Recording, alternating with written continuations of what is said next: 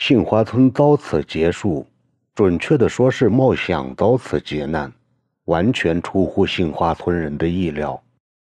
不仅以穆琴为首的杏花村领导班子目瞪口呆，全体村民也是大惊失色，更别提已惶惶如丧家之犬的茂祥爷俩了。正月十六那天上午，也就是穆琴走后的一两个时辰，茂祥爷俩站在石子厂办公室门前，心情顺畅地看着几个人正在屋前空场里悬挂着一串串的加长鞭炮。整个石子厂内煞白刺眼一片，全是洁白的石粉面子装扮出的结果。站在厂子里，茂祥脑壳里时时浮现出到东北谋生时自己孤独矗立于漫天大雪飘摇而下的山川雪原里的情景。周边尽是银白色，白的耀眼，白的干净，白的连自己都融化在了虚无缥缈之中。失去了躯壳，失去了情感，失去了灵魂，仅剩了漫无边际的皑皑银色。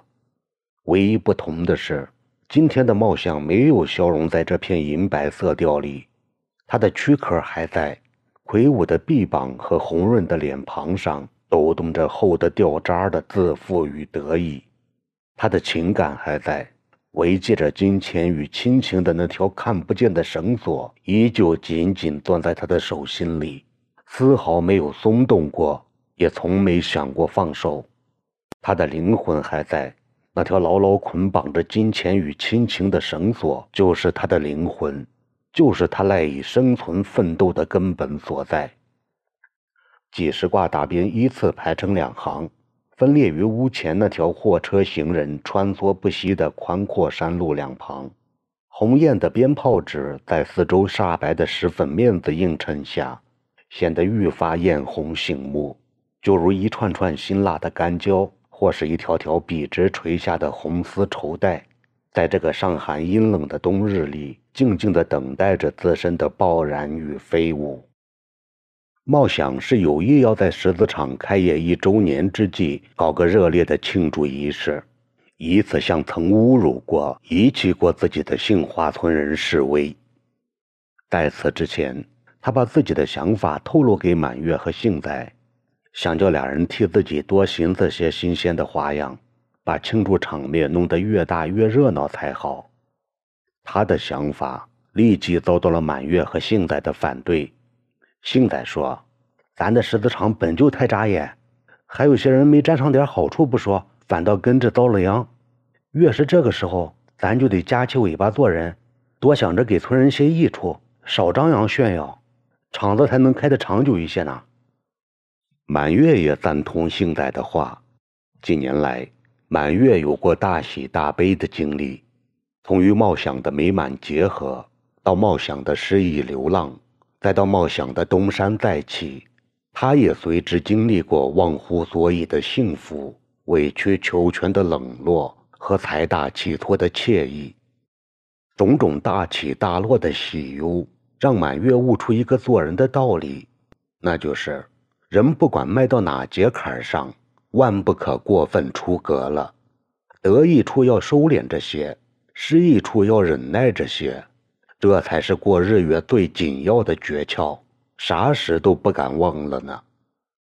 因了满月和幸仔的反对，原本想搞个前无先例、后难效仿仪式的冒想，不得不一再的简化着自己思谋已久的庆祝方式。到了最后，仅剩了大放鞭炮和摆席犒赏员工两项内容了。好容易熬到了中午十一点钟。艳红的鞭炮早已悬挂在白石坟里多时了，火房里也已飘出了令人馋涎欲滴的肉香。茂想用劲儿地扯开喉咙，大喊道：“点鞭了！”随着他一声吆喝，几十支大鞭依次点燃，顿时发出震耳欲聋的爆响。茂想石子厂的周年庆典仪式正式开场。就在鞭炮轰鸣、彩纸横飞的当口，狮子厂大门外出人意料地驶进了一辆吉普车，戛然停在了厂办公室门前。茂想还以为是哪路客户前来洽谈业务，碰巧赶上了自家庆祝仪式呢，便立马迎了上去。谁知从车上下来的是四五个陌生面孔的人，这几个人紧绷着脸面，一叠声的喊叫道：“谁是这里的头？快点过来，有事要问呐！”茂想心里顿起一丝不祥之兆，他机敏的回道：“这的头不在，出远门来。你们找他有事吗？”有人又问道：“谁是暂时管事的呀？”茂想越看越不对劲儿，便依旧哄他道：“临时管事的人也出门了，到山外走亲去了呀。你有啥事就讲嘛，等头回来时，俺们给传话就是。”其中一人从黑皮包里掏出了一张盖有红章的纸，对茂想道：“有人举报这个石子厂没有审批手续，属于非法侵占国有土地、非法开采国家矿产，被依法取缔查封了。所有机器全停下来，所有人员也不得再动矿石一指头。你们赶紧到山外去把那个头寻回来，接受公家调查处理。”说罢，他就带着随来的人开始断电闸。朝机器设备上贴封条，还把办公室里的抽屉和橱柜都封上了。茂想的眼珠子都绿了，依旧没敢承认自己是厂子的主人。在没弄清这伙人的来路和意图之前，他没敢去前查问，只能眼睁睁地看着来人东窜西跑的，贴这儿封那儿的。忙活了大半天后。在所有该封该贴的地方全都粘上了白纸条子后，那个亮公文的人说道：“凡是有封条的地方，谁人都不得动哦。谁要是动了，就是触犯了法律，就要上铐子蹲牢房的。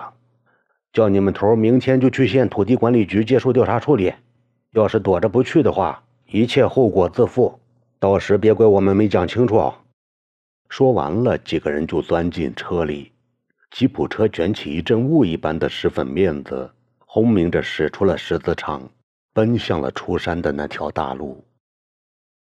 茂祥已是傻了，他木然地呆立在厂子里，僵直的身躯如一截干枯的、快要腐朽了的树桩子，僵硬的表情、麻木的肢体、黯然的神色，各种迹象无不表明，茂祥已是到了垂垂老矣。奄奄待毙的时辰了，唯有那双厚眼皮兀自机械的眨巴着，让人相信茂祥还没有倒气儿，还没能成为死人。满月已被吓得哭泣起来，纷飞的泪滴如秋后暮雨，涂满了那张苍白的脸颊。他一个劲儿的自言自语道：“这可咋办好？这可咋办好？我的命咋就这么苦哦？”才熬上了好日子，就这么给毁了，叫我可咋活哟？幸仔淡定的对死人般的茂想道：“爹，咱的厂子真没办手续吗？咱用的是荒山，没占用土地啊。这个本本还真就这么重要吗？”茂想吧唧了几下嘴巴，说道：“我也不知呢，哪想过开采咱自己山上的石头还要办啥手续啊？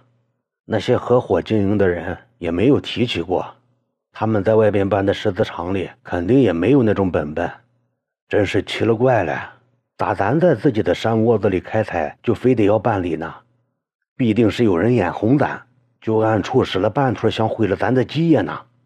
现在你使劲想想，到底是谁跟咱过不去的？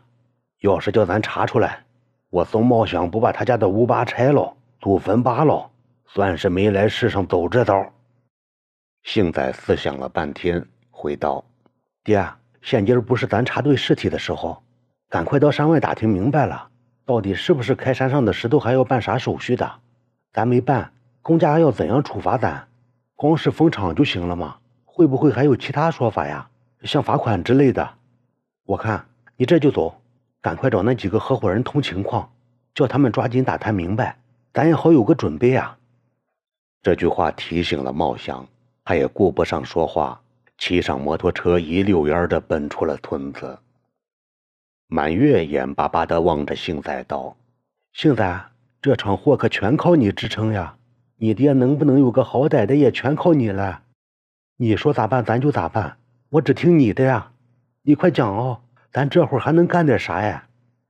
幸仔一屁股跌坐在地上，他皱着眉头，耸了几下鼻子，嘴巴微张着，紧张的细汗冒出了额头，在冬日阴冷天气里显得很是异常和滑稽。他的十根手指不停地剪绕着，像是要抓住什么东西一般，目光则投向了远处虚无的空中。满月紧紧地盯看着幸仔。自以为男人在考虑尸体时总是要用烟熏的，便自作主张地回到办公室里，拿出一盒烟来，抽出一支递给了正在冥思苦想的幸仔，还亲手点燃了火柴。幸仔也忘记了自己不会抽烟，顺手接了过来，任由满月给自己点燃了手中的香烟。他不由自主地深深吸了一口，顿时被浓烟呛得大声咳嗽起来。脖颈上紫红一片，抱起了数道青筋。也是这口烟把幸仔从冥想中拉回到了眼前。他爬起来，拍拍屁股上沾的石粉面子，对满月道：“婶儿，咱不能这么干求着，得尽快到镇上信用社去一趟。”满月不解地问道：“做啥呢？信用社又不是土地局，顶啥用啊？”幸仔回道：“到了你就知了。”把所有存折都带上，这就走，耽搁不得。此时的满月已没有了任何主见，见幸仔如此坚决地拉自己走，便想也没想地跑回家去，把几张大额的存折寻出来，叫幸仔用摩托车驮着，直奔镇子而去。这个时候，村人早已吃过午饭了，街面上有人出没，该干啥的还在干着啥。与往常没有什么两样。石子厂被查封的消息暂时还没传播开，不过用不了多大时辰，杏花村里便会爆响起一声惊雷。村人在震惊之余，又有了足以闲谈下酒的佐料谈资了。